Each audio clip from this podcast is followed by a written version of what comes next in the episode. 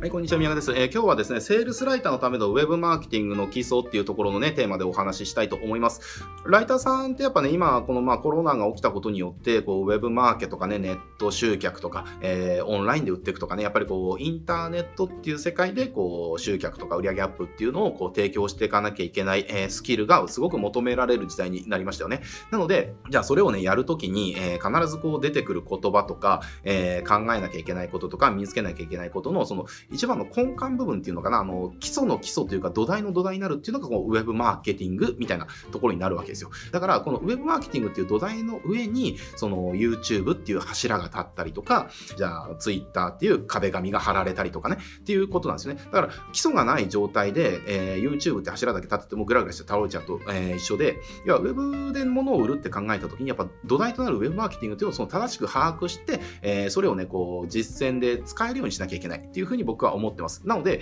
じゃあウェブマーケティングじゃってじゃあ何なのっていうことをですね、まあ今日はお話ししたいなというふうに思います。えー、なのでウェブで売るっていうことがこうウェブで売るっていうことはわかるけれども、じゃあ実際それってどういうことなのとか、えー、どうすればいいのっていうところのこう基礎とかっていうのがなんとなくしか分かってないよという方はね、最後ね見てもらえると、あ、そういうことだったのねっていうのすごく腑に落ちると思いますので、ぜひ最後までご覧になっていただけたらと思います。で、まず大前提としてウェブマーケっていうのはそのいくつかのポイントに分かれるんですよ。で、このポイントを分けるっていうのがすごく重要な考え方で、例えばお客さんが購入するまで、えー、まあ基本的にはゴールって購入ですよね、えー、買ってもらうっていうところが一つゴールになるわけですけれども、その購入するまでの間にポイントっていくつかあるんですよね。例えばまず買ってもらうためには知ってもらわなきゃいけないんですよね。で、知ってもらった後にじゃあすぐ買ってもらえるかっていったらそうではなくて、知ってもらった後に興味を持ってもらわなきゃいけないわけですよ。えー、で、興味を持ってもらったら買ってもらえるかというとそうではなくて、もう一つ欲しいって思ってもらう必要があるんですよね。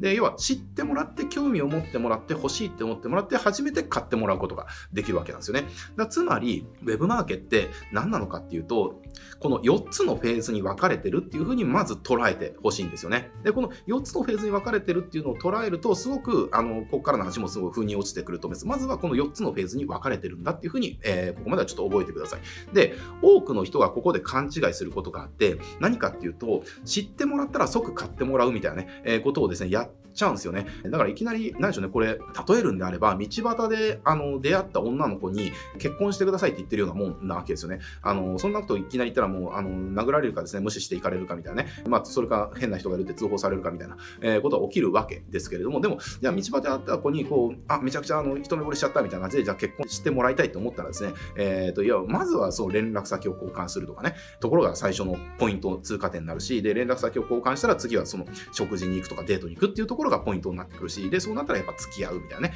で、付き合ったらその最終的にじゃあ結婚するみたいなね。えー、要はそういったポイントを通過していかなきゃいけないわけじゃないですか。これはもうウェブ用は全く一緒で、道端であっていきなり結婚してくださいっていうのはもうそもそも道が通ってないから無理なわけですよ。だからつまりウェブマーケっていうのはそのポイントをちゃんと整理してあげて、で、そのポイントをお客さんにちゃんと通過してってもらう、まあセールスファネルみたいな風な呼び方をしますけれども、そのファネルをね、あの、整えてあげることなんですよね。だからつまり知ってもらう通過点、興味を持ってもらう通過点、欲しいと思ってもらう通過点、買ってもらうっていう通過点、この通過点をちゃんとこうお客さんが迷わずに通れるように道筋を整備してあげるみたいな風にね、えー、捉えるとすごく分かりやすいかなという風に思うんです。だから例えばすごくシンプルな例えとして、じゃあ例えば知ってもらうために、じゃあ Google の検索広告みたいなね、えー、第一ポイントを用意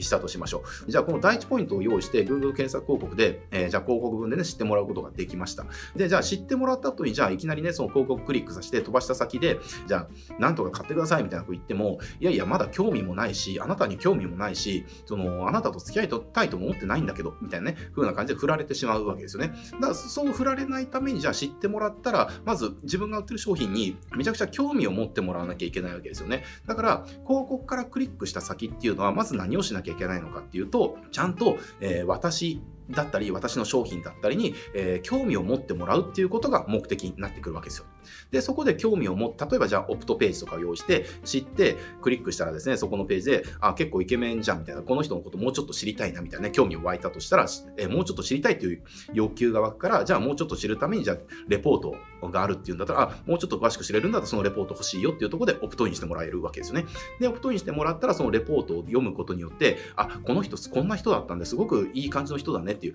じゃあ正式にお付き合いしたいなっていう風な感じで欲しいって思ってもらえるわけですよ。で、欲しいって思ってもらえたタイミングで、じゃあ買ってもらうためにオファーはこうだよとか内容はこうだよっていうところのセールスページがはまってきて買ってもらうことができるみたいなね、えー、ことが起きるわけです。だけれども、これ勘違いしちゃってる方っていうのは、その広告文からいきなり結婚してくださいみたいなね、えー、ことをやってしまってることなんですよね。だから、ウェブマーケットは難しく考えずに、もうこのよっつのフェーズを見込み客の方が顧客に到達するまでに、えー、ちゃんと迷わないように分かりやすくスムーズに進んでもらえる道筋を整えることなんだっていう風に把握してもらえると、すごくね、分かりやすいんじゃないかなっていう風に思います。だからこれを念頭に入れておくと、じゃあお客さんのウェブマーケ、えー、ウェブ集客をやらなきゃいけないっていう時に、じゃあお客さん、えーと、私たちのクライアントですね。私たちのクライアントが、じゃあそのポイントをどういう風に整備してるのかなっていうことをまず見るじゃないですか。で、まず見た時に、あ、このお客さんは、あの、知ってもらったらすぐ結婚してくださいなってことやっちゃってる。だからうまくいってないんだなっていう。えー、だったらその興味を持ってもらう、えー、欲しいって思ってもらう。この通過点を用意してあげようみたいなね、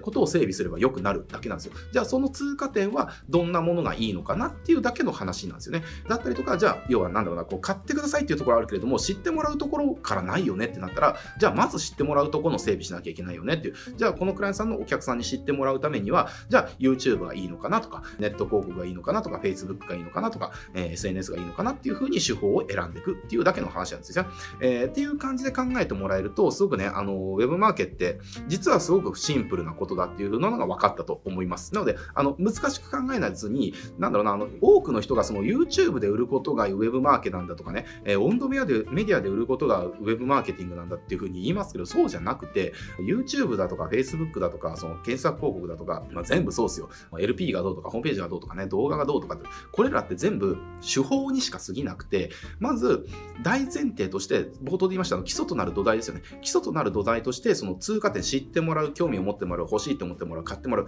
この通過点をちゃんとまずは整備していく。で、この通過点を最も効率よくスムーズに通過してもらうためには、いろんな手法の中のどれを使ったらスムーズにね、通過してもらえるのか、多くの人に通過してもらえるのかっていう考えて、YouTube っていう選択をしたりとか、Facebook っていう選択をしたりとかっていうふうに手法を選んでいく。まあ、これが正しいウェブマーケのやり方です。えー、多くの人はこのね、手法ありきでやっちゃうからうまくいかないんですよ。手法ありきでやるんじゃなくて、そもそも土台ありきで、じゃあこの土台で一番ね、こういい家を建てるためには、じゃあどのね、素材を使ったらいいのかなっていうふうに考えると、実はウェブマーケっていうのはうまくいきやすかったりしますし、高い確率で成果も出せるようになりますので、ぜひこの考え方でやってもらえるといいかなというふうに思います。